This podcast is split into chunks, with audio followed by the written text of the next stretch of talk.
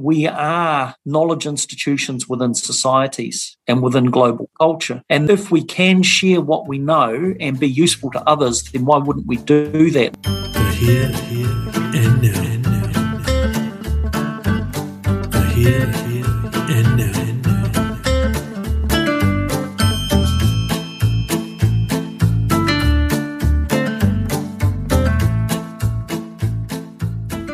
Welcome to this episode of the Here and Now podcast.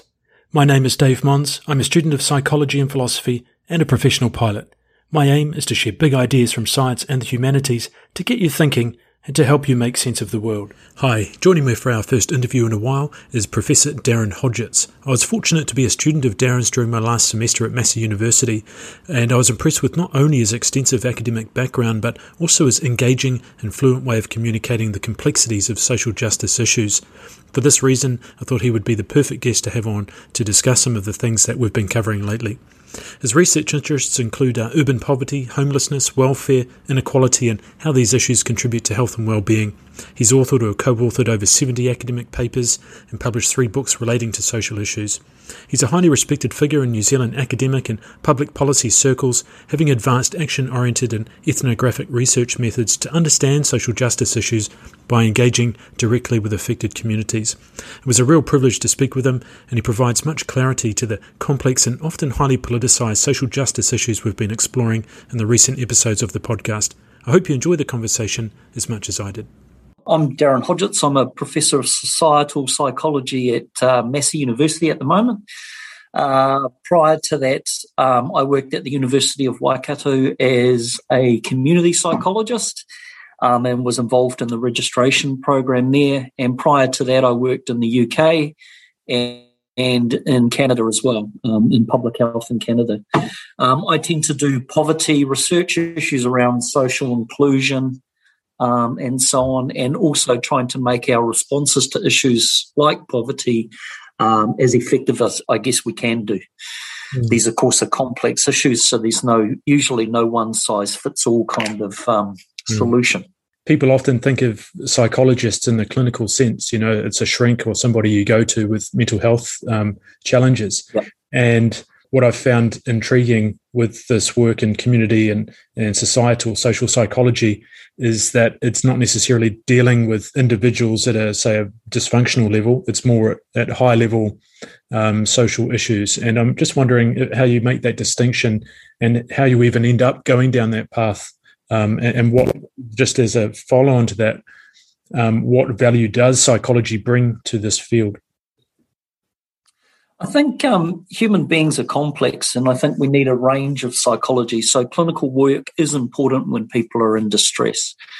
I think community psychology, in its North American manifestation, actually came out of a lot of clinical psychologists wondering about prevention mm-hmm. and wondering about the social things beyond people, individuals' control that was contributing to mental illness and then later physical and social ills as well. Mm-hmm. So it kind of developed in that context out of the mental health kind of community um, movements, if you like. And to me, I think what psychologists bring is an understanding of people, because human beings, from a community and a social psychological perspective, are relational beings. Mm-hmm. We live with others, we interact with others, they're important to who we become, and we're important to who they become. So, a lot of the work that's done really is about um, having relationships and factors in play that are actually positive for people and not negative. And where there are negative issues, how do we actually address those? So, for example, if you're, you know, growing up in a crime-ridden neighbourhood um, without resources to support your education and so on, then your chances of staying in that life world are a lot higher than when there are actually programs that can help you engage with education as well as trying to deal with why are people offending and what can be done about that. Mm. Um, uh, I should give people some background that you were a professor in the course I've just uh, concluded in this first semester of the year on uh, social psychology. And during that course, we considered three different approaches to um, psychology at a social level um, the social cognition, critical, and, and community. And the distinction um, was really sort of at the heart of the course about how we use different lenses to understand these issues and each have sort of value perhaps um, could you maybe explain those approaches briefly and um, why each might be important? Yeah, I mean the reason the reason we did that is there are there are those there are other approaches as well, but I think complex social issues there's usually not one theory or one approach that's really going to crack it, and I think psychologists have worked from a range of different sets of assumptions mm. or theoretical ideas. So in social cognition, you're really talking about people's beliefs, their attitudes, and how those are linked to their behaviors and perceptions of issues and so on. So they really deal with the mental processes involved in that and how we might look at, say, things like climate change from the perspective of looking at people's attitudes and then if those needed to change, thinking about how we could work with people around those adjustments to perception so that we become more environmentally friendly, say. The critical approach actually, a lot of it grew out of um, the crisis in social psychology in the 1970s around relevance the need to look at things collectively and not just at individual minds, and some of the limitations in a cognitive styled approach. Um, and it also introduced the idea that from a cognitive perspective, there's a tendency to, to look at individual brains and, and, and, and thinking and attitudes and so on. Whereas they were arguing, yes, there is that, but there's also collective ideas. So social narratives that communities have about themselves are important as well. The stories we tell about other groups, the way meaning systems are actually collective and not just individual. Mm.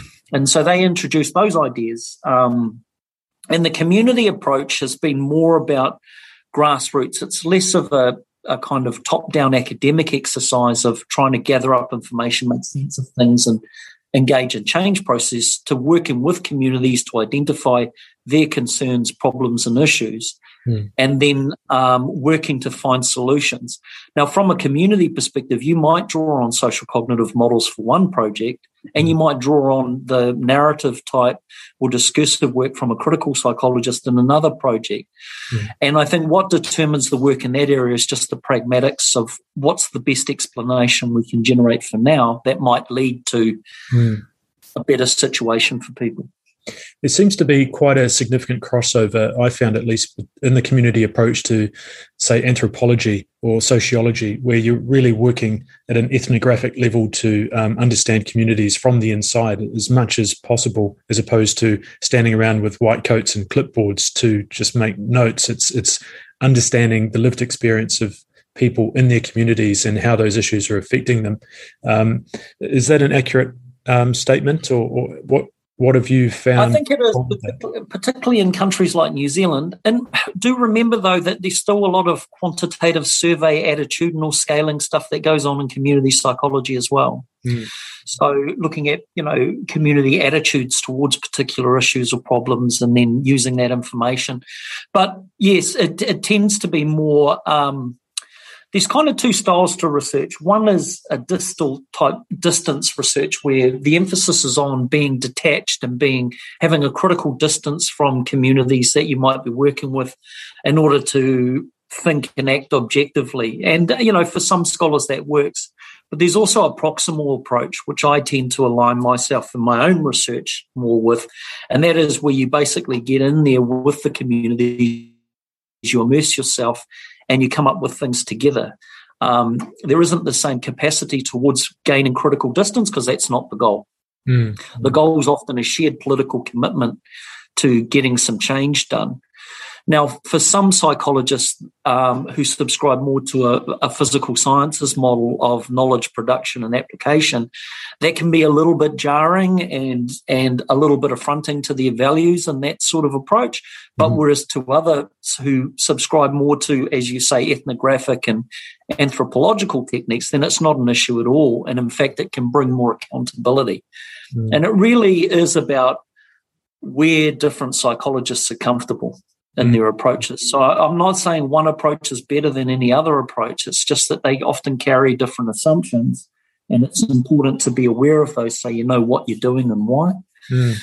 When um, approaching this, uh, I'd imagine that there must be a challenge as an academic or researcher going into these environments, and it's a bit about how I sort of came to you with this and, what I've been trying to reconcile for myself and at a social justice level is how does the academic um, become close enough to those communities to have enough credibility because I can imagine that in particularly marginalized communities, see somebody come in there who doesn't understand them, doesn't know anything about them, and is purporting to try and explain to a wider mm. group how these people are affected by experience and and how to you then bridge that gap as a community psychologist um, to basically be led in.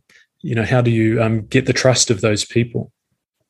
I, I, think that's a really important point particularly for communities that have been over researched and over monitored by outsiders. Mm. and that is the distal approach. A lot of communities particularly economically and socially marginalized ones are over that Mm. And many won't tolerate it anymore as a research approach. They call it research robbery.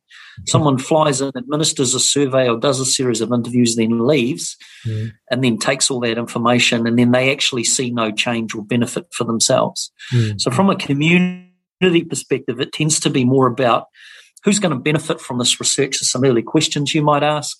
Mm. Um, and then you build up from there. Then you might go and have a conversation with people. So it, it, at the end of the day, it's all about your ability to build relationships and trust and working relationships, and then to maintain them.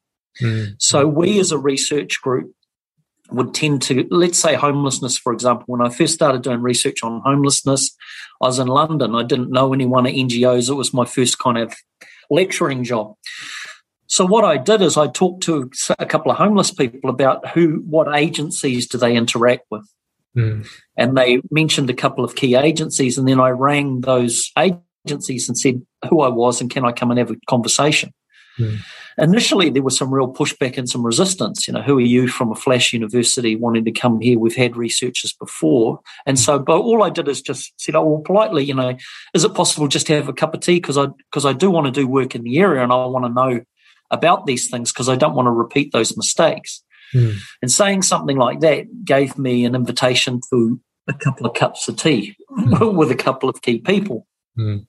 And then from there, we started a conversation. And because I was quite open minded, I didn't have a particular research project or an intervention plan in mind. They could see, and then we started talking about something that might be of interest to them, and then trying to find a relationship based on mutual interest mm. so that we all benefited plus the clients. Once we'd established that, it was easy mm-hmm. and it was easier to maintain. Um, you can get issues where the timeframes of academic work differ from the timeframes of the community. Sometimes they do some things quickly and we're slow, and sometimes we're fast and they're slow. Mm-hmm. And I think you just have to build in that dialogue and that cooperation so that we know that we can we understand each other's jobs and roles and then we can make those kind of beneficial and work together. And that just takes being open and talking. Like for a couple of community people, I've been collaborating with for now 20 years. Mm. In Auckland, those relationships don't maintain themselves. You know, you have to, and you have to find the right people that you can work with. Um, other colleagues and one of the research groups I'm involved in, there's been a collaboration between an academic unit and a group of a uh, particular women's refuge for over 30 years now where mm-hmm. staff actually move between. And that is way more organic and smooth. And other researchers have similar kind of relationships. So I would say the key is building trusting relationships and making sure the work is of mutual benefit. Nobody wants a re- researcher coming in, extracting knowledge and going off and publishing it. Mm. I think, particularly with marginalized communities, there are a whole range of sensibilities that make that a little bit problematic. Mm. And what it means as academics, and we have to start thinking about our methods of knowledge production, mm. Mm. of a will to action. Is this just about building knowledge of a problem, or is it also considering possible solutions and so forth? Mm. Yeah. And, I, then, and then conversation builds. Yeah. I, I People recall, now talk about things like co design and mm-hmm. all the rest of it, and that's all part of this. I recall you um, sort of spoke about that was one of the limitations that often happens with, say, the critical approach is it's very quick to identify narratives and, and all of the issues, but it doesn't offer um, ways that we can move forward with this knowledge. So I guess that's the, the key part of it. You being, yeah, go ahead. Sorry, just being careful, a bit careful there. What I was talking about is a narrative approach, as in the chapters in that book. Mm. Critical um, critical psychology can be quite diverse. So in its Anglo-Saxon manifestation, it tends to be more, you know, discursive analysis, um, exploring limitations and power relationships in psychology, the implications of our actions and so on. And those scholars see that as their action. Mm. But other critical psychologists who are more of the community orientation and these categories kind of do overlap. It's more about social change for mm. public good. It's about working with groups to improve their lot in life. And that means social structures may need to change. So, yeah, and it can be difficult when you take research that's based on just critiquing something, that's fine. But then not everybody takes the next step of saying, now what do we actually do about it? Mm, And, and that can be a really complex, tough thing. So to be fair to critical psychs, they're not all the same. You know, it, it's like any, same as the social coggy folk. There's a range of theories and uh, approaches, but they have a general orientation. Mm, um, I, th- I, think that, sorry, David. No, fine. The, the critical part of all of this, to use that mm. expression a, in a different context, is what happens with the information. So, um, how um, do you see? Okay, so on the one hand, you could do the work, do the research, build the relationships, write a beautiful journal article with some colleagues, and it goes to the Journal of um, X, Y, and Z, which is read by a specific cohort of academics, um, and uh, and then it gets confined to the annals of um, you know history. But what happens next? How do you bridge that gap between the work you do and an academic environment? And say policymakers or stakeholders who can affect change or even the attitudes of the general public? There's two things there. One is peer review is really, really important, and going through that process is really important for the standard and the quality of the work. And also to get externals to come in and look at it quite critically and to with a will to try to make it as, as, as good as it can be, particularly in the area of poverty research and homelessness. Publishing is important because that's how policymakers often find us. Mm-hmm. So they'll do things like literature reviews okay. and incorporate our work. So it's not to say that that stuff only stays in the academy because quite often it doesn't. You'd be surprised at who picks it up. Mm. Think that's one thing. And another thing is once though, once you've done that and you've done the peer review and you've got that stuff accepted, then what are you doing with that knowledge and that understanding? And I think academics now are getting better at disseminating information through a range of different ways. So, journal articles are one, academic conferences are another. There's also increasingly encounter spaces between policymakers and intellectuals and between community groups and academics. So, increasingly, many people are getting themselves involved in that space. They call it scholar activism, this idea that we can, whilst generating knowledge and understanding issues, we can also do work towards actually addressing them. Mm. So the two things aren't incompatible. It's just we've got to get better at the latter part because in the past in our jobs we haven't been rewarded for that. Mm-hmm. We've been rewarded for what journals you publish in. Yeah. And that can be important and particularly for some people, but there's also another whole side to the fact that often taxpayers are funding this kind of research. Mm. And that if you can make it useful and you can do that in collaboration, then why why why not? Mm. Is that a bit of a flaw in the incentive approach then that um, for uh, depending on what a, a, the goals of an academic you know are they truly invested in the issues that they are researching or are they looking to further their own career?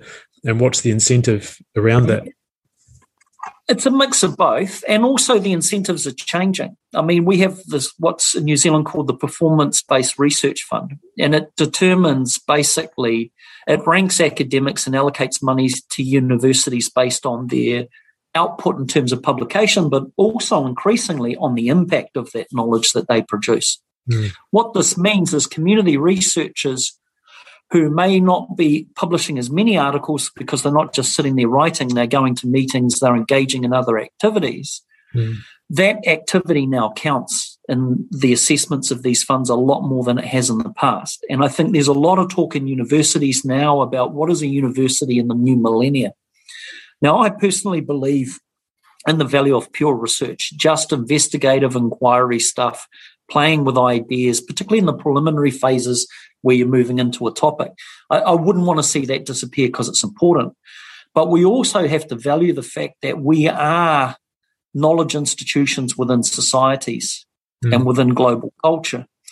And that if we can share what we know and be useful to others, then why wouldn't we do that? And I think increasingly many universities are, are pivoting in that way, are orientating to say, yep, traditional scholarship and those activities are still important, but there's other things we can do as well and that we should do as part of the societies in which we result, you know, reside.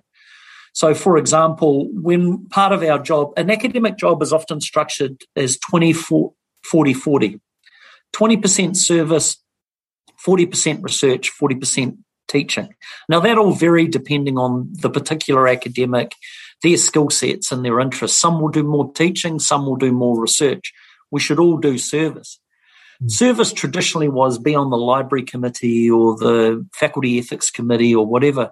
But now, increasingly in institutions, if you are on the board of NGOs or services, if you're on a management faculty and you're doing consultation for public good with particular services or organizations, that actually counts as part of your service role.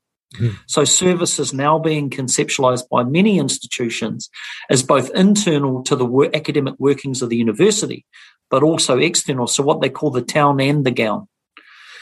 That not only should we be involved in our own institution, but we, as educated people, can involve ourselves in service. For example, I was on the Hamilton Christian Night Shelters Trust for a decade. Mm. You know, we set up, we reviewed the service, we provided governance to the manager. I was involved with a colleague in designing a, a homeless service in Tauranga, mm. which is still going. Um, and these are things that you can do based on what you've learnt from research and what we know about. And because we read all the literature mm. on service provisions to homeless people and so on, it's easy to sit in a room and actually synthesize and share that knowledge with people who are trying to design a service mm. to be as effective as it can. Mm. That in my previous job counted as part of my service mm-hmm. role of the 20% of my job. Mm. So I think as institutions kind of shake themselves down and orientate a little bit more back towards this kind of work, then I think those distinctions can kind of hopefully be managed. Mm. Um, because most academics want to see what they produce be used, mm. if you know what I mean. Uh, you know, mm. they, they want it to be relevant. It's just a matter of we're going to have a range of ways of how people do that, and different areas probably require different approaches. Mm. I guess I'd like to move into more of the specifics um, about some of the work you've done and, and some of the specific social issues, and homelessness being one of them. I know you have worked extensively on um, health inequalities, social determinants of health, and urban poverty. So I'd like to maybe start with define the term structural violence, institutional violence, because it all seems to stem from this, and people hear this a lot. Well, I mean, often violence is considered, you know, you, you have a road rage incident, someone hits someone else. You know, it's a clear example of immediate violence. I think structural violence is a slower form of violence, but has key incidents like that. Now, structural violence is the invisible violence that occurs through bureaucracies and other institutional means that marginalizes some groups from society. So it's the treating of people unfairly mm. at an institutional level and through our social structures.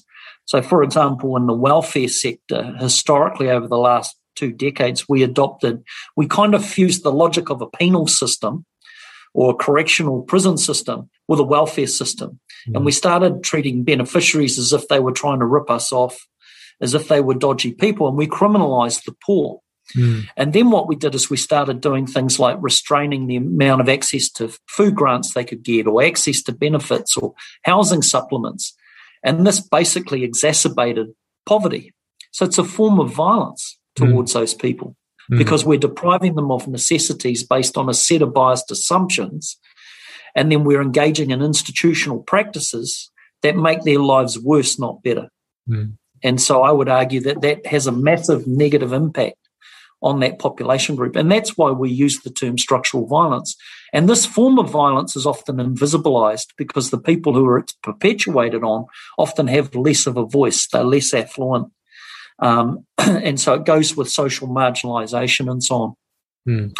I think these things are important because we can't just focus. When you focus on an issue like poverty, it's not just because someone is lazy and stupid that they're poor. There's some brilliant people mm. who struggle with poverty, and it's often poverty is driven by social structures and inequities more than just individual failings. And so when you start using terms like structural violence, you start looking at the structures. Is the structure actually helping people mm. to get on with life and become, you know, if our goal is to have people who are in sustainable livelihoods, leading good lives and contributing to society, what's the best way of going about that?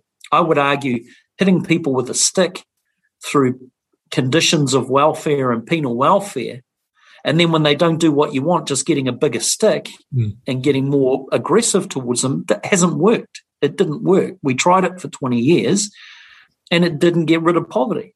Mm. There are other approaches, more humane approaches that can be used that are less violent, that where we might actually get the type of results we want as a society. So then the issue becomes looking at people's experiences of poverty and dealing with a welfare system and saying, what's just clearly stupid here and not working and wasteful, and how could we do things differently?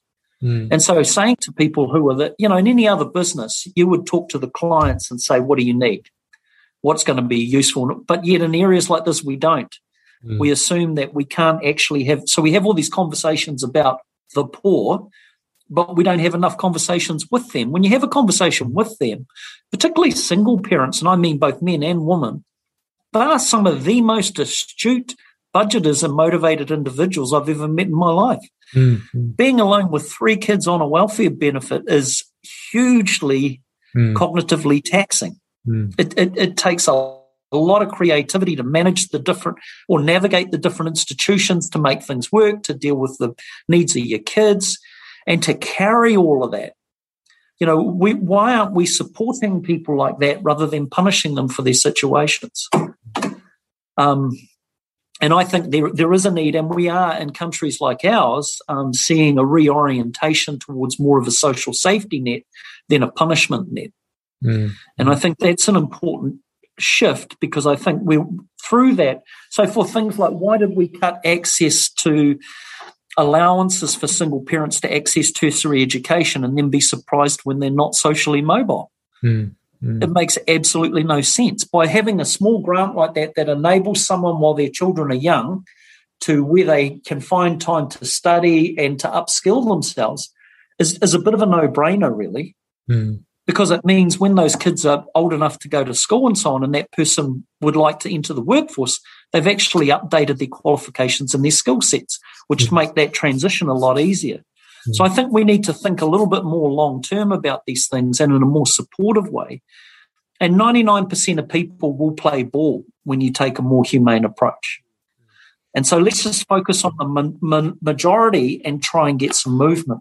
Mm, I think that's an important um, point that um, maybe there's an assumption from the the majority that people, and this comes from this sort of neoliberal ideal which has been created over the last you know 20 30 40 years that we're all responsible for our own destiny. And so if people are in these situations they've made poor choices um, they need to you know stop making poor choices. And why should i have to pay for other people's mistakes or lack of motivation or whatever it may be that we've convinced ourselves is the cause of these problems? And and and the way the way the reason you should pay is because if you don't we're all going to be worse off societal wise mm.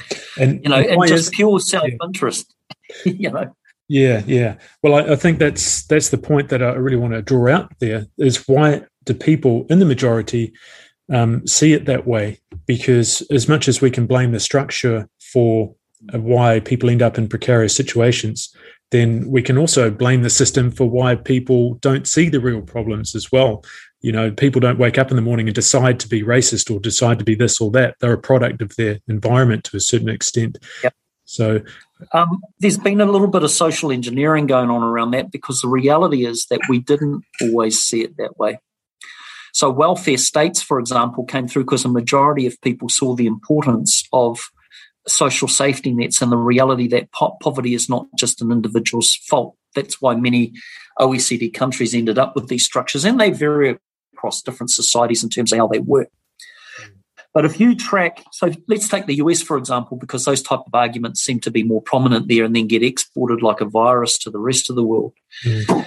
Um, Ottilie Stolte and I wrote about this in our 2017 book. What we did is we went and looked at all the literature on media reporting of poverty across the US and the OECD.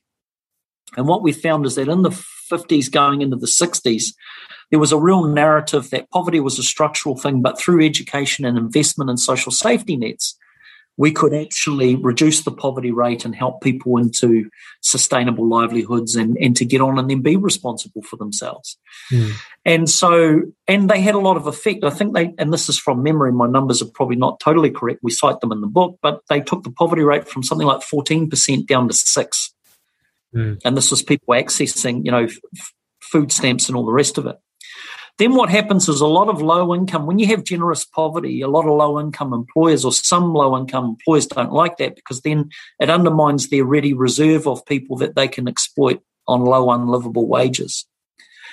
Um, so what happens is they then lobby for change. So right wing think tanks and the rest of it, particularly with Reagan coming in and so on, started shifting the narrative to saying moving from a war on poverty, which was done initially, and it was about using structures to actually reduce the poverty rate and mitigate its impact, to a war on the poor. Mm. And what that meant is it was a shift in ideology um, about individual responsibility that people are poor because of their personal deficits. And then what that had, what that had a result of doing is exacerbating and growing poverty. Mm. So that kind of mindset doesn't actually solve the problem; it makes it worse.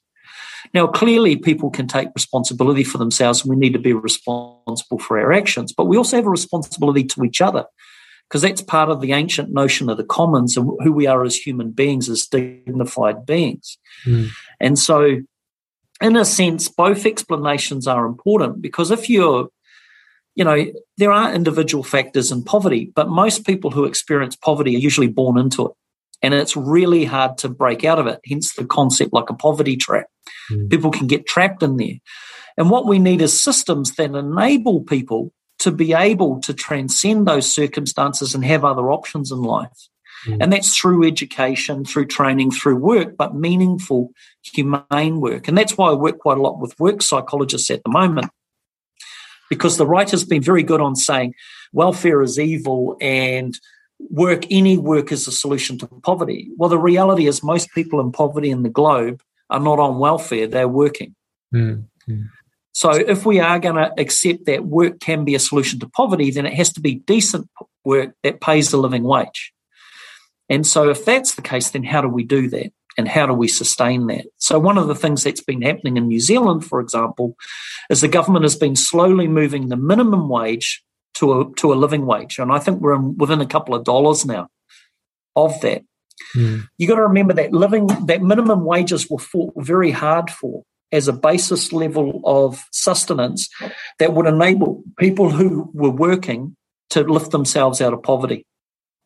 And over a couple of decades of neoliberalism, what we've seen is the demise of collective bargaining and the rights and ability of workers to secure benefits for themselves. A lot of casualisation of work. Some mm. employers see this as flexible. It mm. might be flexible for them, but it's precarious and insecure for mm. many workers. Mm. And so now we're realizing that with inequalities growing, the cost to society is large in terms of having to provide welfare and housing support, the healthcare costs of the stress of that on people's lives. Mm. That maybe if we had decent, sustainable, supported jobs, then um, we might end up with different social outcomes. And I think that the stuff around decent work and that is somewhere where the left and right can come to a consensus. Mm. Not all employers and low income employers are exploitative. Some employers are very good, like in our living wage project. You know, I personally was really taken aback by the humanity of many of the employers. Mm. Who are wanting to do the best by their employees, but are also juggling sustainability of the business, mm. cost of increasing wages and benefits, and then looking at, you know, will the productivity gains, the reduced absenteeism and sick leave, reduced recruitment costs actually cover that? And these are complex things for organizations to work out. Mm, mm. But you can see through the living wage campaign that's run by out of ETU, the trade low income trade union, is they've been very effective in working with accredited employers. They've got, you know, good relationships with everyone from banks to manufacturers who are accredited living wage employers. And I think it's created an interesting and um, contemporary conversation between employers, unions, and the workers themselves. Mm. And that, that's got to be a healthy thing because I think most employers I've met want the same outcomes. They just tend to have a different idea about how we might get there. Mm. I think one of the issues that we face, particularly in these areas like poverty reduction, is the left and right haven't really learned how to talk to each other. Mm-hmm. And I think we, we really do need to talk to each other about different options and to think about something that's sustainable as a solution. Because we both want a good society where people can get on and do their own thing, mm. but there's just different ideas about how you get there. Yeah, sp- speaking to that, there's this notion of, uh, in terms of equality, equality of opportunity and equality of outcome.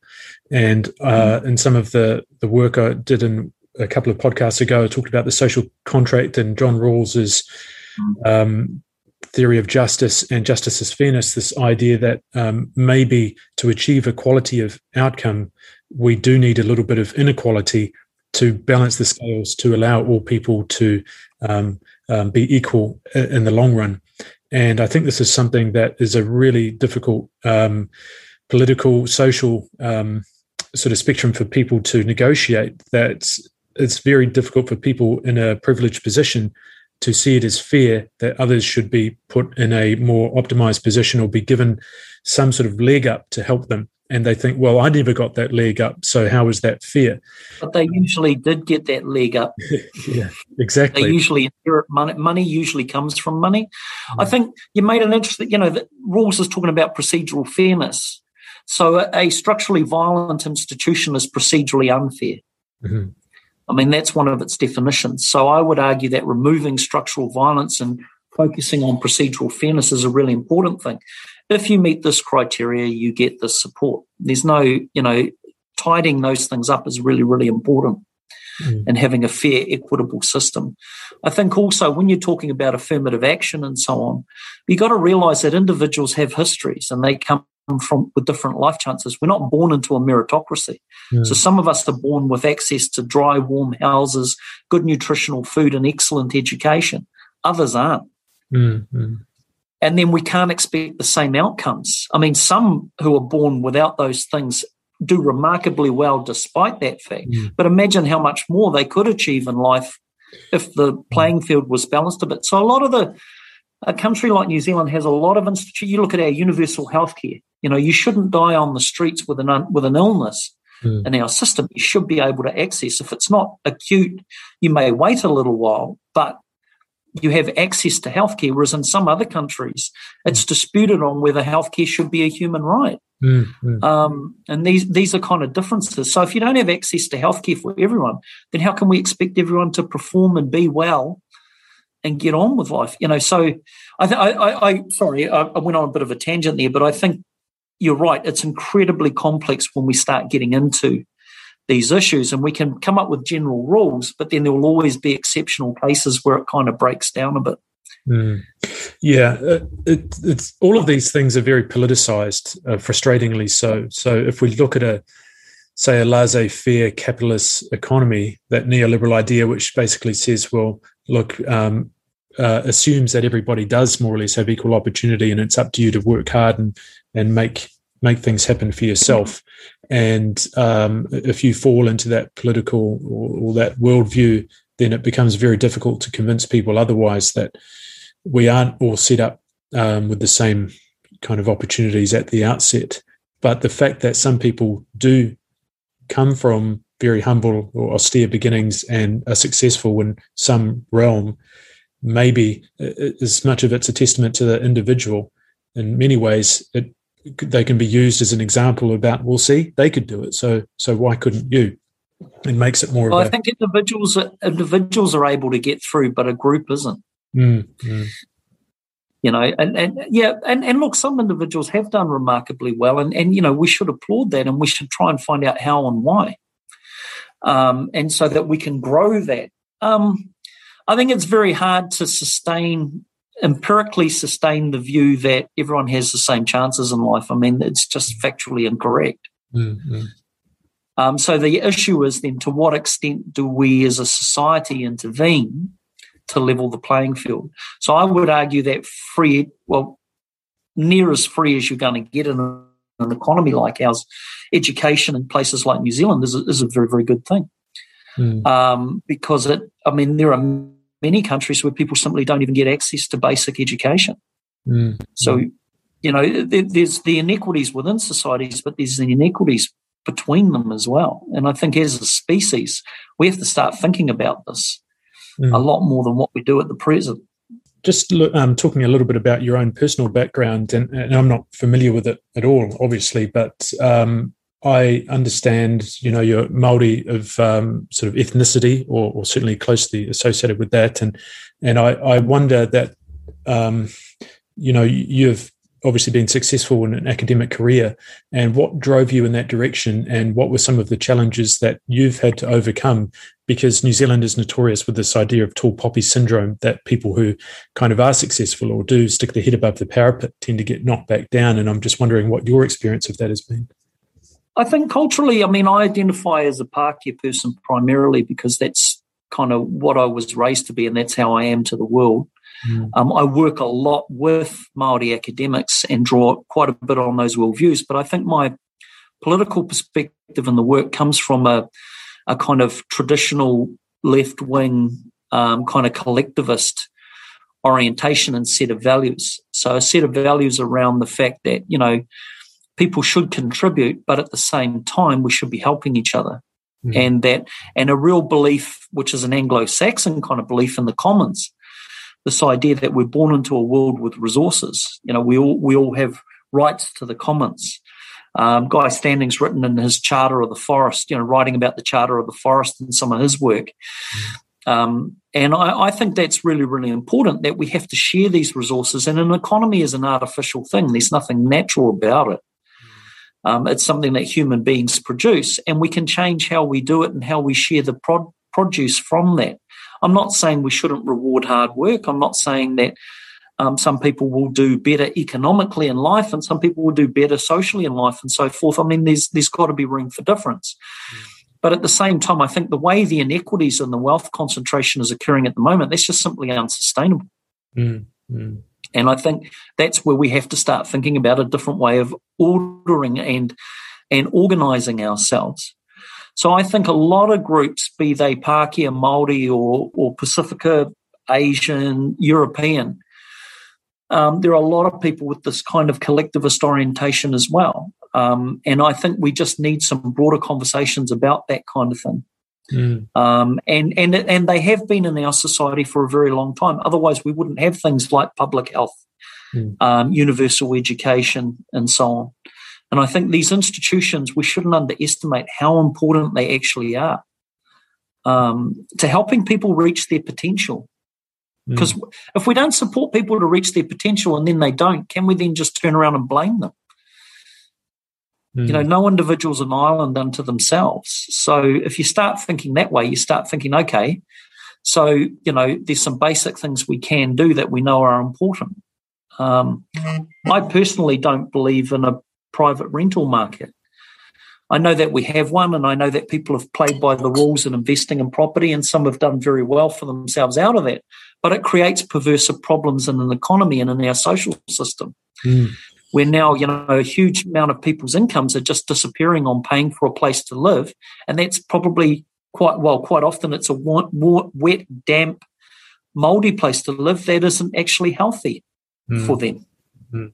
Yeah, it's made a commodification of um, sort of basic human rights to a certain extent, hasn't it? Yeah, I think it has. And I think that's had knock on negative effects. Say for kids, if you're moving a few times a year, mm. around different dwellings, you're probably moving schools as well. Well, that makes it harder to make friends and be stable in your education. Mm. We're hmm. actually undermining the education of those kids. And when we look internationally, we see, you know, be they public or private housing trusts that reinvest their money into their services. I'm thinking in the Netherlands and other contexts like that. We have models of housing that are quite efficient and effective. And I think we have to do something about that because the knock on effects mm. are just too negative for us as a society to, to keep doing what we're doing. And there are some some timid steps towards addressing the issue by the present government. How far they go or not is, is still wait, you know, is still to be seen, really. Mm-hmm. You've worked um, overseas, uh, Canada and London. Um, how important has that time been in shaping your views and your work that you do now? And what was uh, are there sort of differences that you see in different cultural approaches to these types of social issues um, that uh, stick out to you? I, I, think that's really important, particularly for young academics out of a PhD. If you can go overseas and get some experience in a different context, because you've got the discipline that's similar, right? So you've got kind of intellectual home, but the context do differ quite a lot. I think one thing I really struck me about Canada, particularly being up in Newfoundland, was community, how strong the communities were, how strong the emphasis was on community. Um, and I thought that was a really, really positive thing. And they've got a kind of a system that's similar to ours, but is kind of private insurance and its orientations. It's a very North American mm-hmm. take on welfare, but it's a lot more humane than south of the border, if you know what I mean. I think England was more familiar culturally, um, but different again. Um, and I think so many of our policies and ideas are derivative of the UK historically mm. that I could understand how they kind of did things. I think being in the UK when I did and having to work with charities and around the issue of homelessness was positive for me in the sense that we didn't have as much of that in New Zealand. It grew kind of when I came back because our homeless population grew, our levels of poverty were growing because neoliberalism was really bedding itself in. And then I saw that sector grow here for good and for bad. I mean, some of it's positive, some of it's not so positive. Um, so it was a good opportunity to also see things at scale. I mean, London is much bigger than Auckland. You know, the issues that they face, the scale of that stuff is mm. much bigger.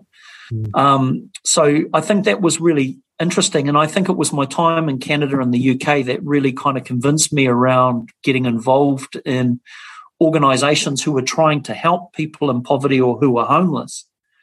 Um, external to the uni and trying to say, well, how do I produce knowledge that can keep I can keep my job as an intellectual, but also that informs efforts to help. Because mm. I think, I mean, one thing I found really interesting is in a lot of left wing circles, often Christians get given a hard time. I'm not a Christian myself, but I really respect the values and the efforts of those who are on the ground, providing mm. the food and the housing mm. and trying to be supportive human beings to others. You know, I'm just not prepared to knock that kind of work because I might not subscribe to the particular version of faith mm. that those people subscribe to. And I think that's quite important as well. Mm. You know, as well as the the right having its problems and its blind spots, I see the same in the left, like particularly in the moment where we're quite fractured.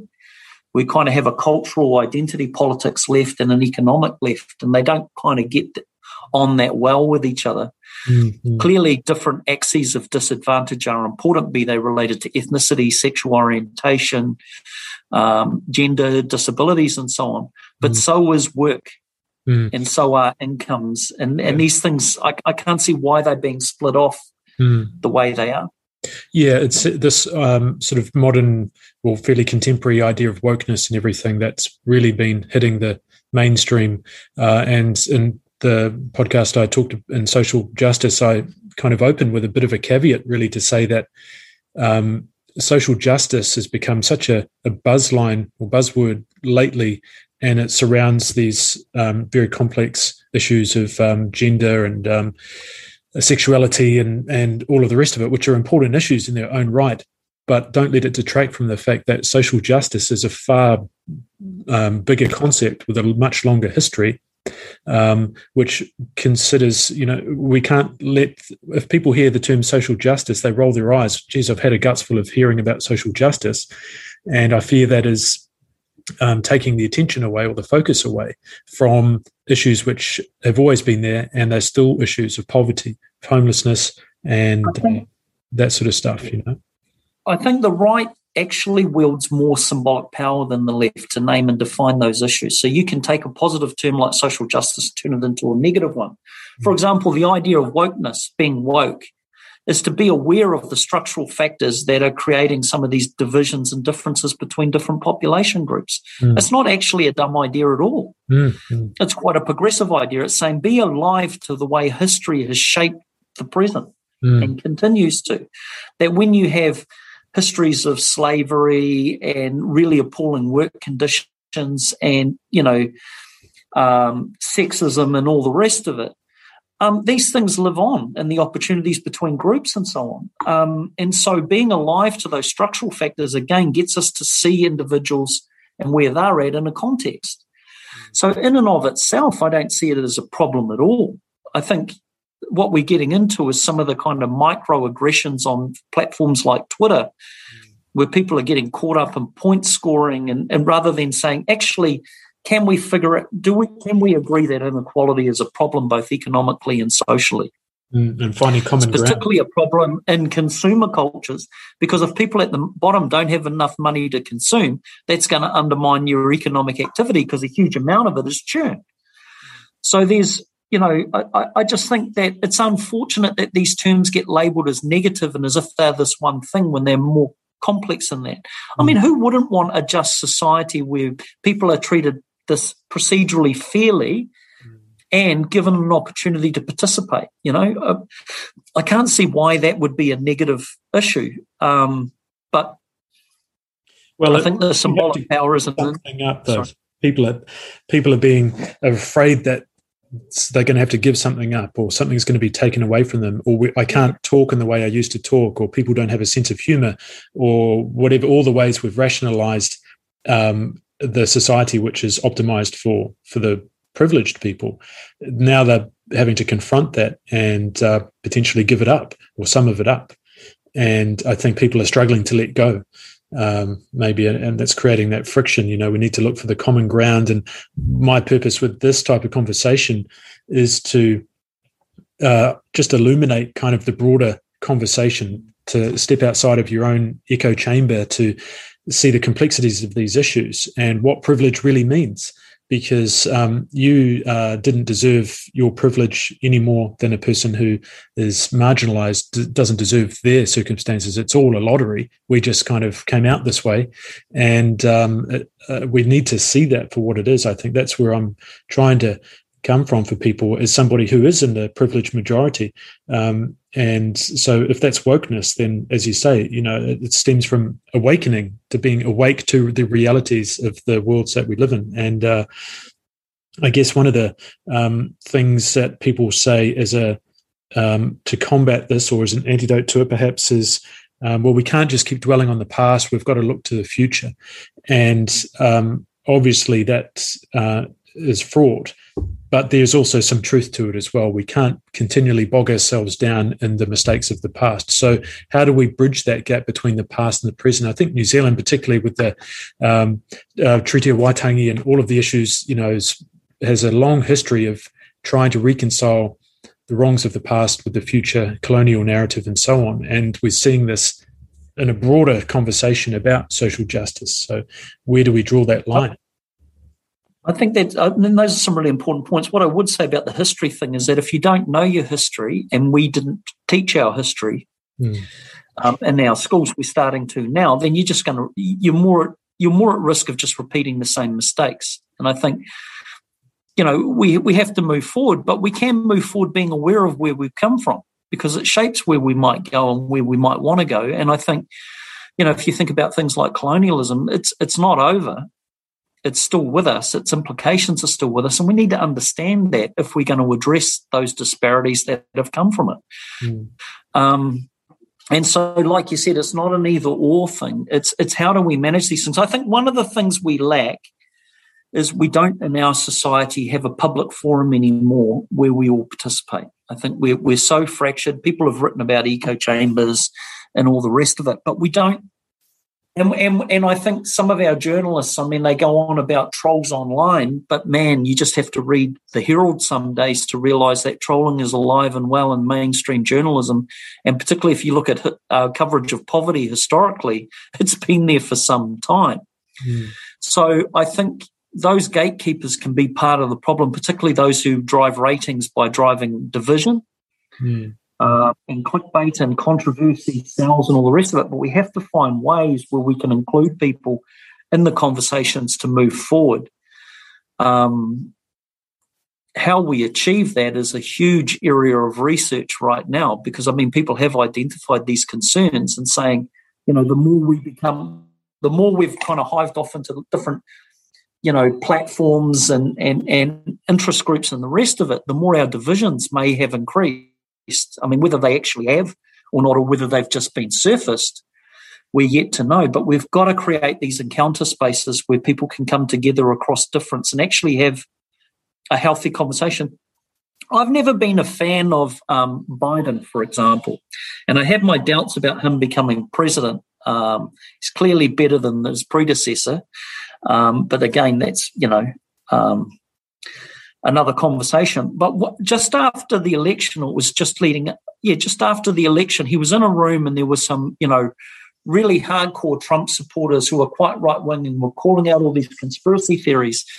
And people he was with were starting to shut them down. And he kind of said, Oh, hold on a second. We need to actually be able to talk about this stuff.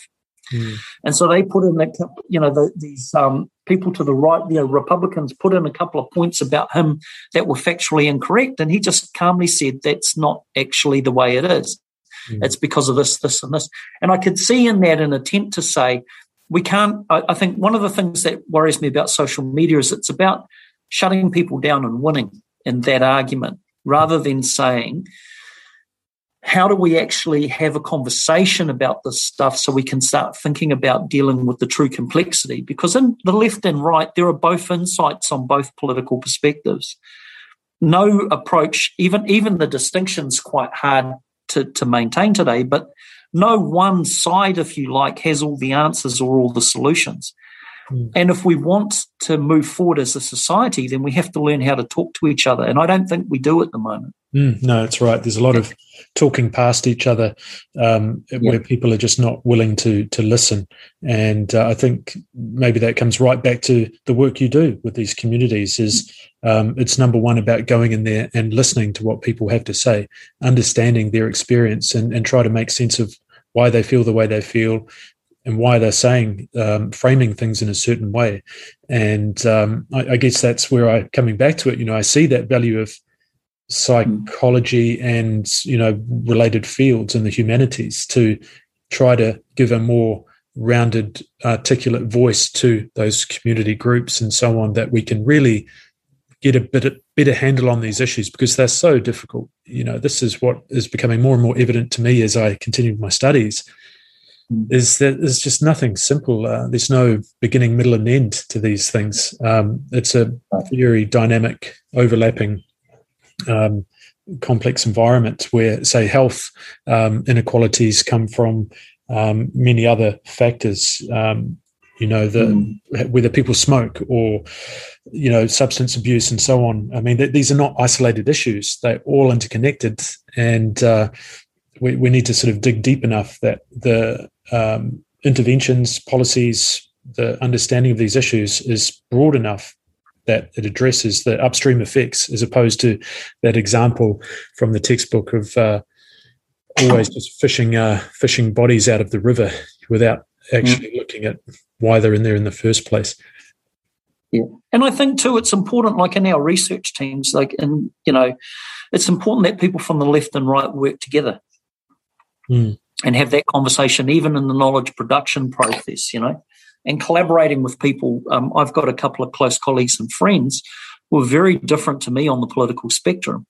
That's a healthy, important thing mm. um, because, you know, you have to think through how do I explain and communicate these ideas? How, how, how do I listen to theirs and understand it? You know, that's one of the reasons we started looking at work and income is the right were pushing hard that work is the solution to poverty. You know, push people, but their idea was push people off welfare as soon as you can, and mm. then they're going to sink or swim. Well, most sink. Mm. So doing that is just can be counterproductive long term. However, it doesn't mean that we can't have a conversation about how do we make work a solution mm. to poverty. And I know some on the left don't agree with this at all, and that's fine too. Mm. But maybe it is a space in which we can find some common ground. Okay, so if work is important, how do we make it humane? How do we make the income from it livable and sustainable? What are the implications for things like parenting? You know, mm. um, how do we balance those things for people? So flexibility in work.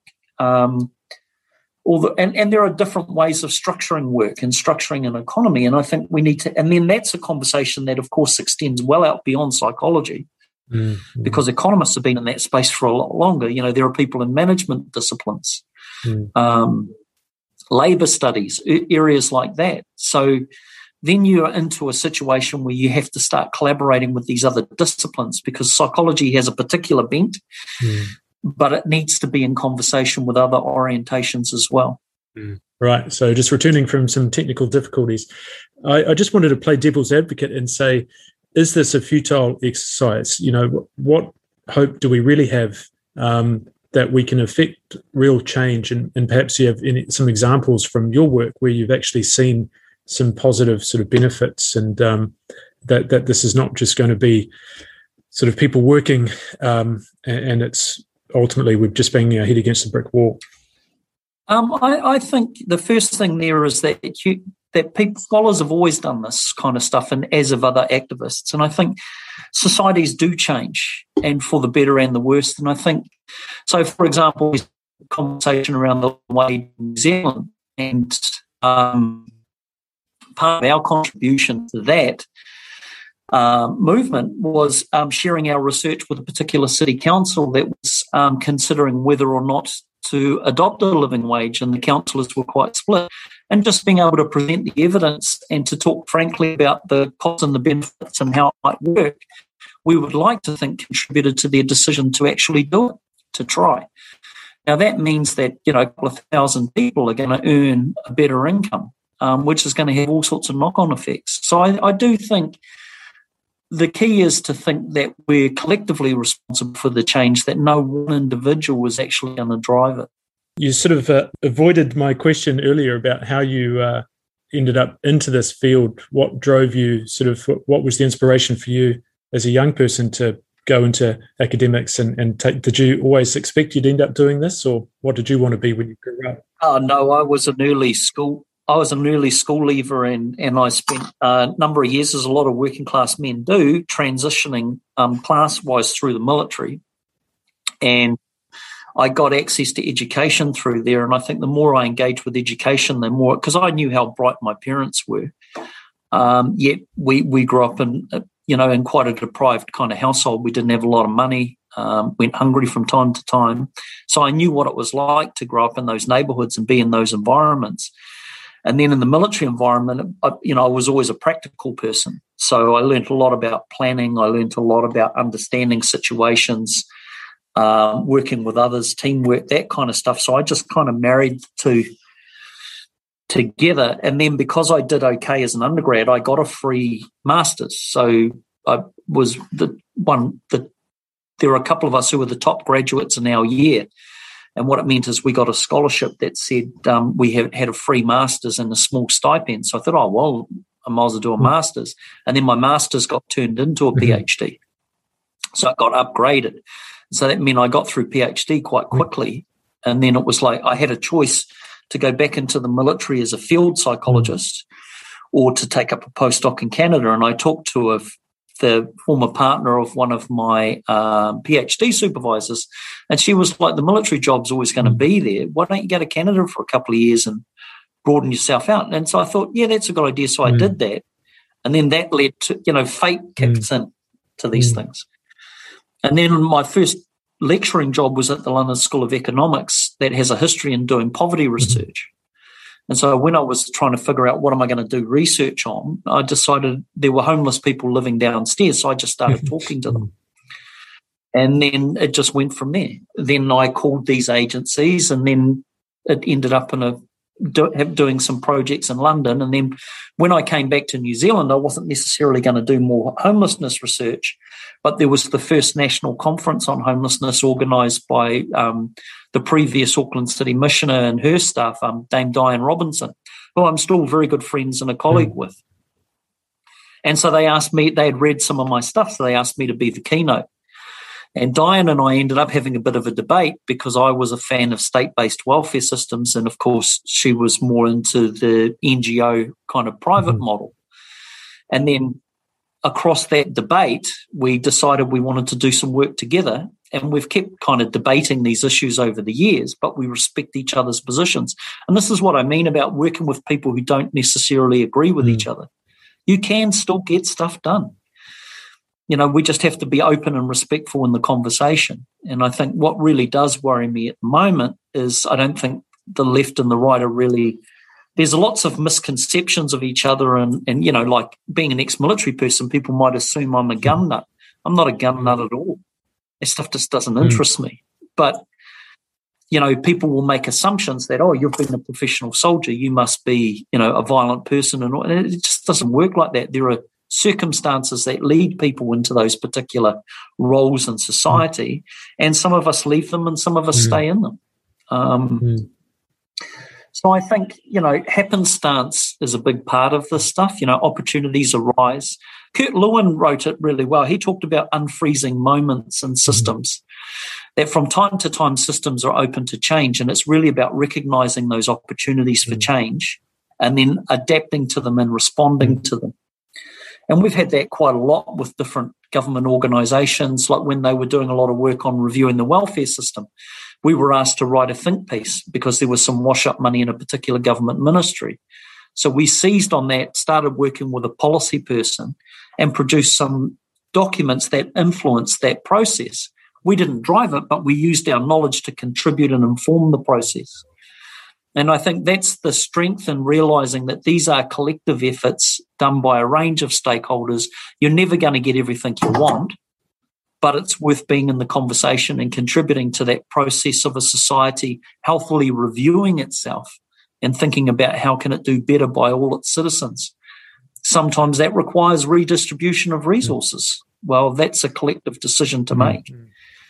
Yeah. yeah, excellent. Well, thanks so much for sharing all this time um, with me and, and getting a bit deeper into some of these issues using this small platform I have to try and bring these ideas to a more general audience so people can see that these are not like a buzzword social justice or inequality. What are these what do we really mean by this? And what is some of the work that people are actually doing in these fields and how is it making a difference? So it can really start to quantify all of this stuff for people. I think this is one of the benefits of where anyone has a platform if you choose to put the time into it. While it's not obviously a peer reviewed uh, academic journal, which would be awesome in its own right. I feel that, you know, in terms of reaching people, there's different ways. And if we can leverage on the technologies we have and people's willingness to, you know, go to the gym or walk to work or driving in their car stuck in traffic and they're listening to this type of conversation, they would never normally otherwise have this you know uh, i mean i've had to do many years of university and pay all the money to get to this point to have a conversation with you. Most people for whatever reason don't get that. So uh, i think it's great to be able to distill these ideas to a broader audience and show people the real work that academics in this field are doing. So yeah i really appreciate you kind of helping me to to do that. No thanks david. I mean it's a pretty cool initiative and um, yeah just happy to be invited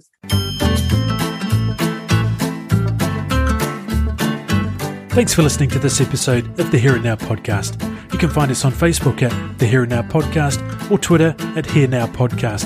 If you haven't already, please subscribe to keep up to date with all of the latest episodes. And if you want to support the podcast, you can find us on Patreon or leave a review at the Apple Podcasts app. You can reach out to me via the pages or email the here and now at gmail.com. Thanks for listening, and we'll see you next time.